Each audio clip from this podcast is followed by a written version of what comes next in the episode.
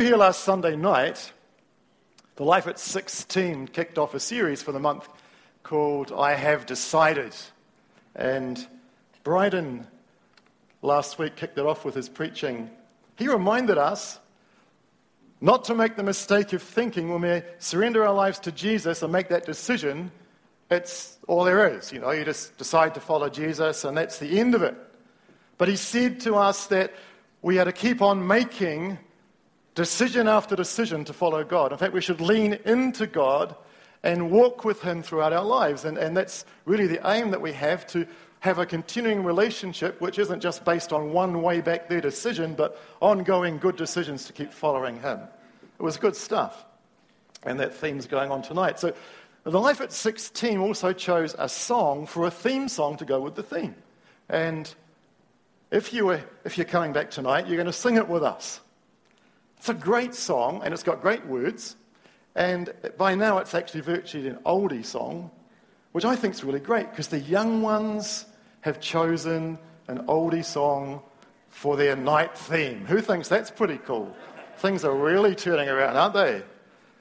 But singing it last week inspired me to go back to something I spoke about four years ago when we first learnt it because this song has some great truths in it, which I think we can reiterate this morning. Who knows what the song is? No, it's not Three Blind Mice. Yeah, no, that's not the right one. I'm still getting some ringing. Is anyone else hearing? Is it just me? I'm. Anyone else hear ringing? Angels? No, nothing else? Okay, that's right, just me. cool. What's the song? Wow, you were here last week, last Sunday night. Go on, yeah. That's it. It's called, called Christ is Enough, which talks about in the middle of it there, I have decided to follow Jesus. Who remembers that? We, it's four years old for our church now, which is virtually like last century in some people's minds. But a great song with some wonderful, I think, biblical truth, which I want to bring back to you this morning. And here are some of the words, just to remind you, they're coming up on the screen. We're not singing it right now, but Christ is my reward and all of my devotion. Now, there's nothing in this world that could ever satisfy. Through every trial, my soul will sing. No turning back, I've been set free. Christ is enough for me. Everything I need is in you. Everything I need. Here's the verse Christ, my all and all, the joy of my salvation. This hope will never fail. Heaven is our home. Through every storm, my soul will sing. Jesus is here. To God be the glory. And then, of course, the chorus Christ is enough for me. Everything I need is in you. I have decided to follow Jesus. No turning back. The cross before me, the world behind me, no turning back. Great. Who likes this song? When, when I sang it last time night again, I thought, I still like that song. Mind you, I still like that song which goes, you know, oh, went, that one it wasn't Three Blind Mice. It was This Is the Day. Who remembers that one? This is the day the Lord has made, we will rejoice. That's a good song. It's your favorite, Paul? Great, that's good. So when you hear or sing the words, Christ is enough, I wonder what that concept, what concept that gives you. Because when it's used in the New Testament, the word for enough is often the word ample. A M P L E. Not really a word we use too much today, but the dictionary meaning of ample means plentiful, abundant, more than enough. Who's used the word ample in the last week? I've used the word apple, which is almost the same, but ample I haven't really used too much. When we're talking about the word ample, and when we say ample, it means, in the, in the context of food, it means to be full. It means there's a glut of food. Who likes a glut of food? In fact, I remember at meal times when sometimes we would say, Do you want some more? Would you like some more to eat? My grandmother would often respond with this. She would say, No, thank you, I've had ample sufficiency.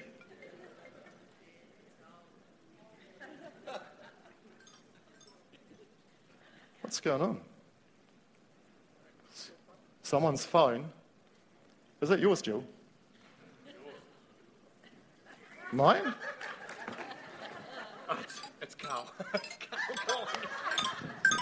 Yes, well, it has to be mine. I love that phone. It's Carl, actually. Okay, where are you? Where is he? Where on earth are you? Hello? Hello? Hey, I'm in church, mate. I'm good, but I'm preaching. I know you're the boss, but um, it's 8.30. Okay. You, where are you? In Australia? he's in Australia. But I'm preaching, mate. I'm sorry, boss. I mean, I'm sorry, with all due respect, but. yeah, hey, listen, we're missing you. We are missing you. Yeah. Yeah. Who's missing Carl? Yeah, the church is missing. I don't know how to make them hear you or you hear them, but, you know. You're not missing them. Sorry? You've had a better offer? Penrith Church of Christ this morning. Yeah. Okay. Oh, that's David's church. Yeah, that's your brother's church. David. Who remembers David? Yeah, they remember David. Okay, give our love to David. Oh, Mum says hi. um, it was going well. My message wasn't was starting off not too bad, but it's crashed to the ground now, mate. That's right. But I forgot to turn my phone off. So, yeah. Anyway, hey, it's great to hear from you. It's not the same without you. It's not the same without him, is it? Did you hear that? Did you hear that, Cal? They all said, no, it's not the same without you. Yeah. In fact, they're desperate for you to get back here because I've, you know, mucked up a few things already. What's that? I've embarrassed the worship. I've embarrassed the worship team and Julia already this morning, so I'm doing well, and myself, because I have all my, my, my microphone was all tied up around behind me there, and it was I had to sort of oh yeah, you can get the picture. Okay, mate. Hey, have a great service. God bless you. Yeah. Okay. Thanks. Bye. Turn your phones off in church. That's okay. Where were we up to? Oh, yeah, and my grandmother. So you'd say, Would you like something else to eat? And she'd say, No, I've had ample sufficiency. Who's ever heard that phrase before? a lot of, wow, you're very educated people, aren't you? That's very incredible. And um, the interesting thing about that is, it's really old timers language, isn't it? Don't you think? Who think that's really old timers language? We had old song and you know, old timers language, and, and some are thinking, I hardly know what ample means, let alone sufficiency, and you put the both together. But you know, I reckon it might have been a bit tongue in cheek because ample means, as we've said, plentiful, abundant, more than enough. But sufficiency means an adequate amount. So she was really saying, I've had plentifully, abundantly, more than enough of an adequate amount. It's sort of saying the same thing twice to get the message across. I'm really full. I couldn't eat another thing. I'm as full as a tick. Who knows that one? But my mother, my grandmother was Australian, so it was I'm full as a tick, right? A tick's like a little flea or something. Why? That's after they've bitten you and you or something. Well, you know, we say I'm full as a bull or whatever it is, you know. So when the word enough is used in the New Testament, it means ample, plentiful, abundant, more than enough, but somehow we've reduced that word, which we translate as enough, that word enough to almost enough, just enough, sort of adequate, you know, barely enough. It'll have to do. When it really means to have absolutely all that we require, all that we need. And if we're using it in the context of how much we've eaten, again, we'd say, I've had so much, I feel absolutely full, I've had enough. So when we sing or say Christ is enough, we're not saying, oh, well, I'll make do. You know, I've got Jesus. I guess that'll be all right. Uh, he's, he might be enough for me. I'll, I'll scrape through. I'll get by with my life, you know. No, it's a triumphant declaration, isn't it? It's, it's the words Christ is enough for me. He's ample for me. He's everything I need is in you, everything I need. Then it goes on to say, Christ is my all in all. That's not talking about barely getting by with Christ, is it? This song declares some wonderful truths that the Apostle Paul wrote in his letters, and they've been preserved for us, haven't they, right throughout the years. I'm just thinking, Ethan, would you like to turn my phone right off, mate? Because who knows who else might ring? Donald Trump or someone might ring up shortly, I'm not sure, but that'd be good. It'll, it might do something else funny, mightn't it? At the end of Colossians 3, verse 11, the verse is coming up here, Paul ends up by saying this. He says, Christ is all and is in all.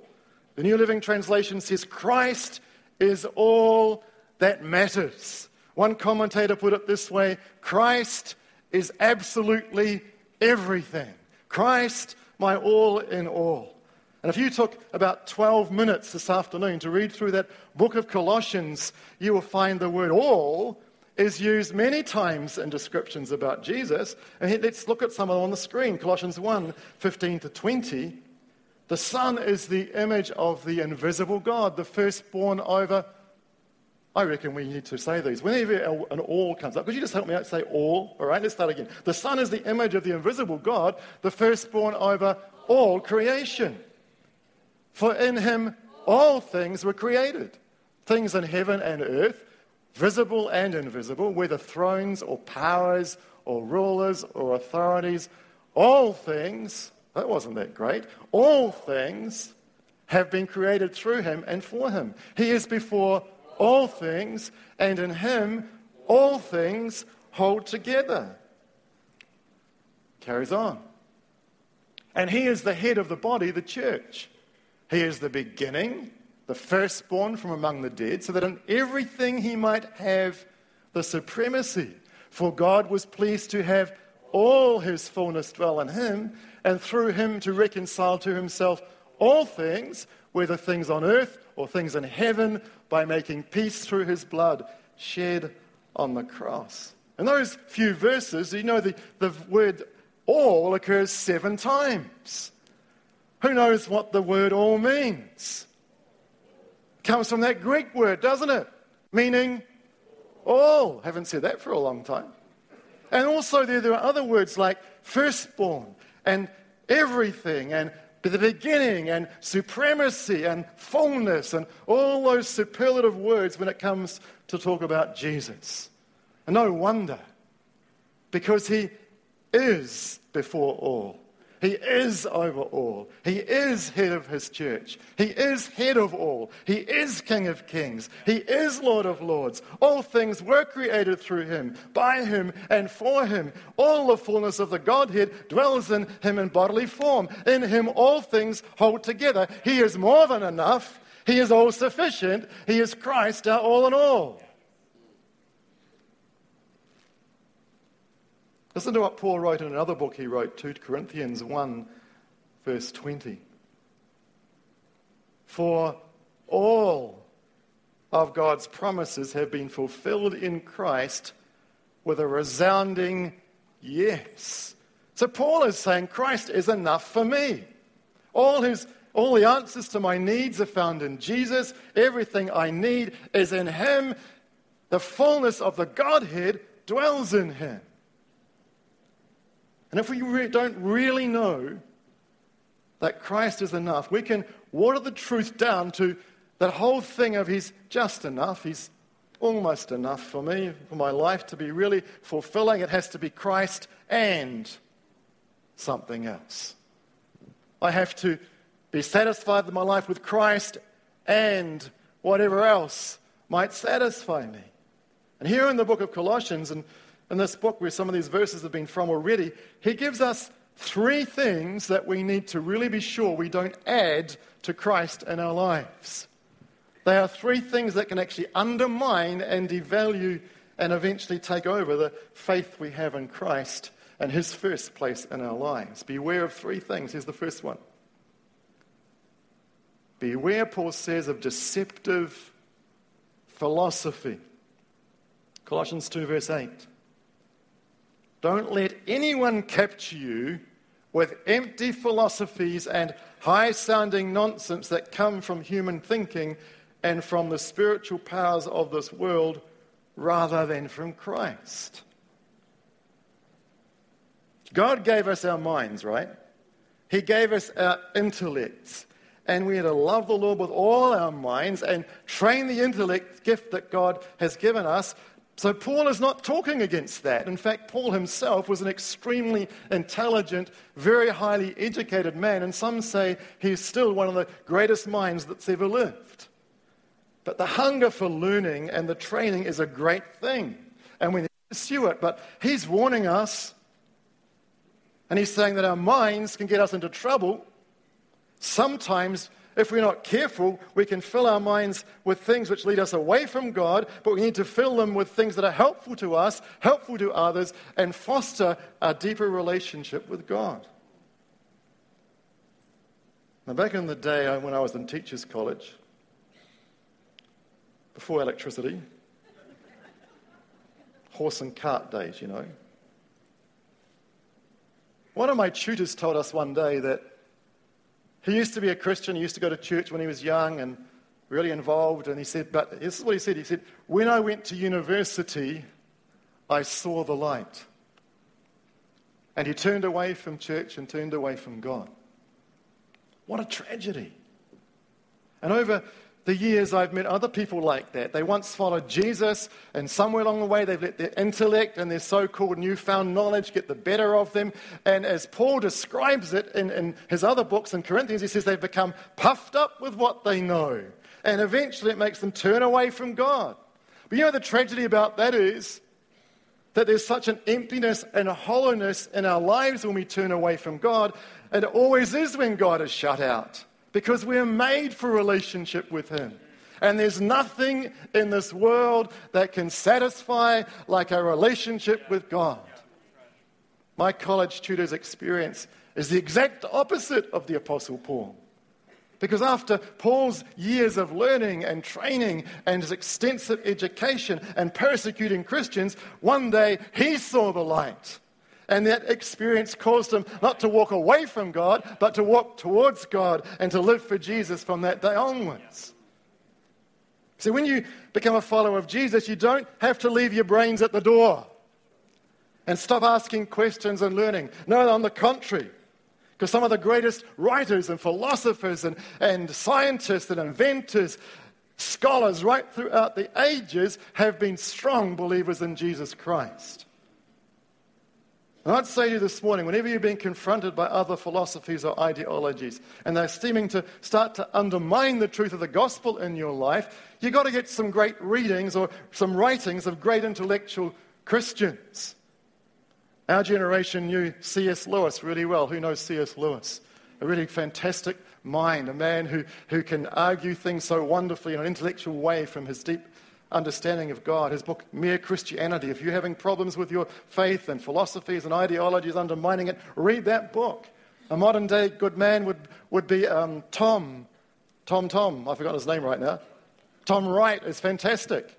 He's really cool. He'll, he'll help you in some of his understanding. There's many people these days who really 10 times more intelligent than I am, about the same as Paul Cargill, so they're great. But you need to read them. See, with God, its heart and its soul and its mind and its strength. You can never be too intelligent for Jesus Christ. Because in Him, all things were created things in heaven and on earth, visible and invisible, whether thrones or powers or rulers or authorities. All things have been created through Him and for Him. He is before all things. He and Him, in Him, all things hold together.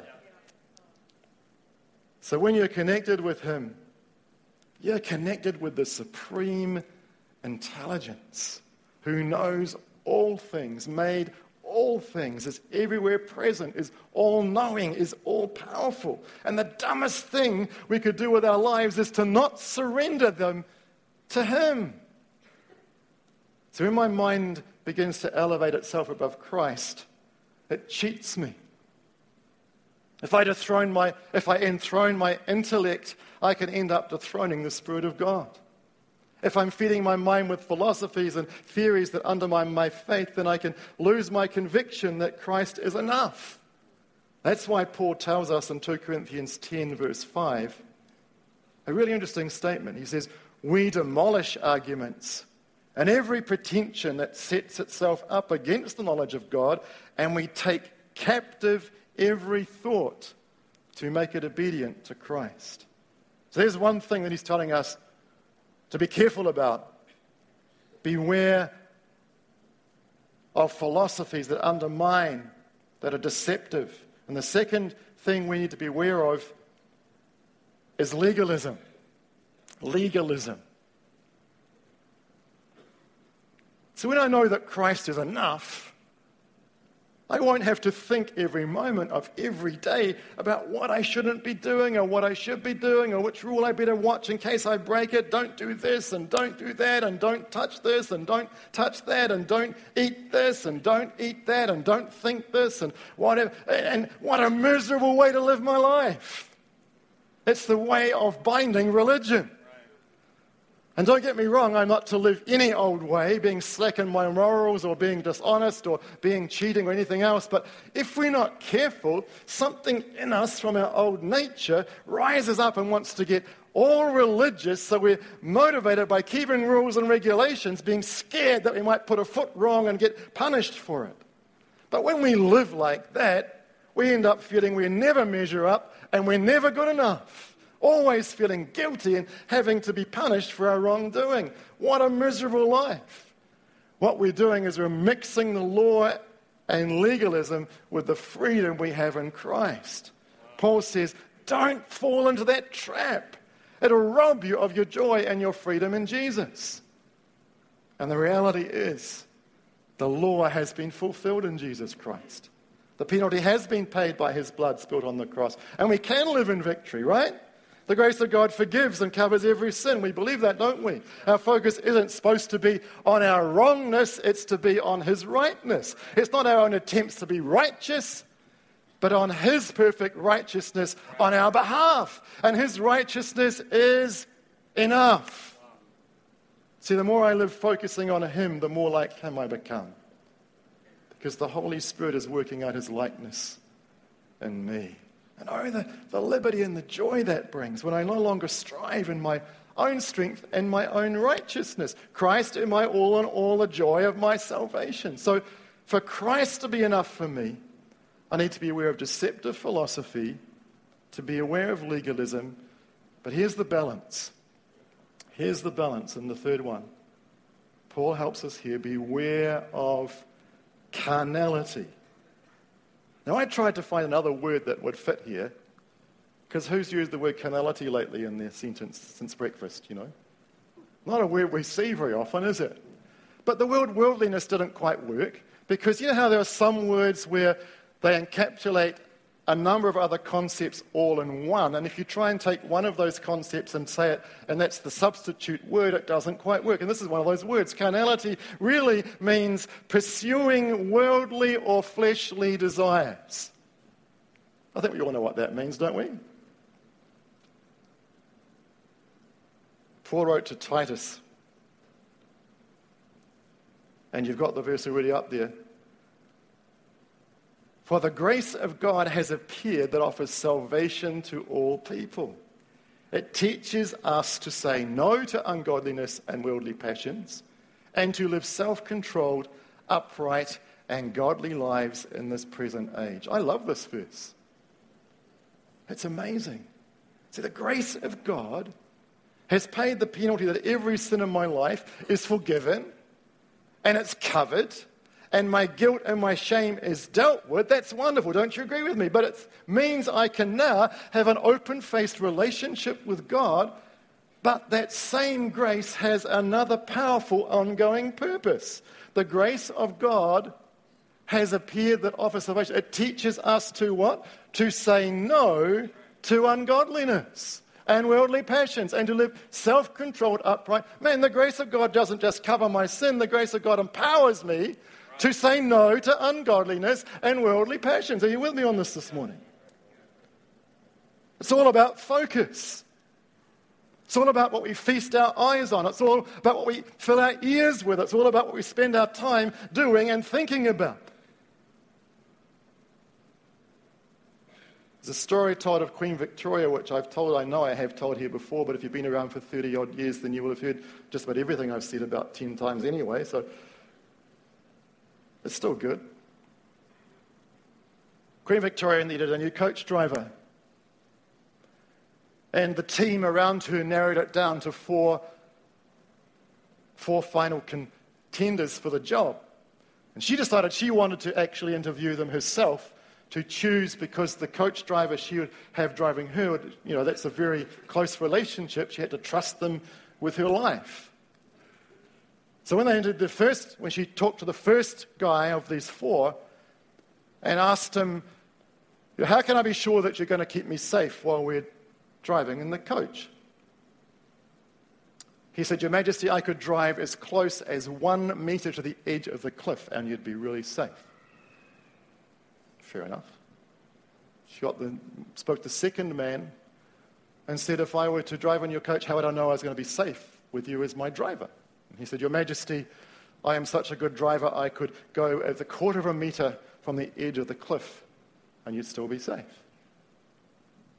Got to the third guy and she said to the guy, You know, I'm really wanting to know how I, how I be safe with you driving when we're in some of these situations, like on the, on the cliff faces there, that sort of stuff. And he said, Your Majesty, I'm such a good driver, I could drive with one wheel over the edge of the cliff and you'd still be safe. She got to number four and asked him the same question. He said, Your Majesty, if I were your coach driver, I would drive as far away from the edge of the cliff as possible. Guess who got the job? Number four. Number four. When we know Christ is enough, we are not supposed to live seeing how close to the edge we can get without really getting ourselves into a worldly carnal lifestyle or taking some of it on board in our life, just hoping we're not going to tip over into another sort of giving up our faith sort of style of life. Let's be honest. If we're alive, we all battle with our flesh and our worldly desires. Anyone else? You know what they are. I don't even need to spell any of them out. The Apostle Paul knew this really well. And he spends a great deal of his time dealing with these issues in his letters. And here's a great example in Romans 8, verse 5. He says, Those who live according to the flesh have their mind set on what the flesh desires, but those who live in accordance with the Spirit have their mind set on what the Spirit desires. It relies on what we focus on. It relies on what we fill our ears with. It relies on what we feast our eyes upon. Look at these wonderful words just a few verses earlier in that chapter. Through Christ Jesus, the law of the Spirit who gives life has set you free from the law of sin and death. For what the law was powerless to do because it was weakened by the flesh, God did by sending his own Son in the likeness of sinful flesh to be a sin offering. And so he condemned sin in the flesh in order that the righteous requirement of the law might be fully met in us, who do not live according to the flesh, but according to the Spirit. Man, I wish we had time to unpack some of that further. Aren't they great verses? Can I have the team up now, please, as, we, as I draw this to a bit of a close?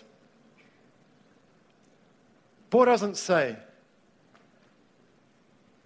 just go and keep all the rules and all the regulations of the law and grit your teeth and try your darndest and hope for the best. And I know you'll fall over and over and over, and it's no really use no trying, but you know it's really. But just do your best anyway. No, he's not saying that. He says it's all about focus. Focus on what the Spirit desires. Focus your eyes and set your mind on things above, says Paul. Focus on Jesus. Focus on the victory and the work of the cross. Here in the song expressed for us, it says, Keep focused on following Jesus. Leave behind us the things that lead us astray. And instead of giving in to those deceptive philosophies and legalism or carnality, it says, I have decided to follow Jesus. No turning back because the cross is before me, the world is behind me. I don't want to turn back from what God has called me to do. It's not, I have Christ, I guess I should do, that should do, I think I'll just get by. No way. See, here's the balance the grace of God forgives me because He loves me. But the grace of God doesn't give me license to do what I want because God won't care about that. You bet He cares about what I do. He cares because He loves me. And so, this wonderful victory we have in Jesus Christ. It's not I've just got enough to get by. It's Christ is enough.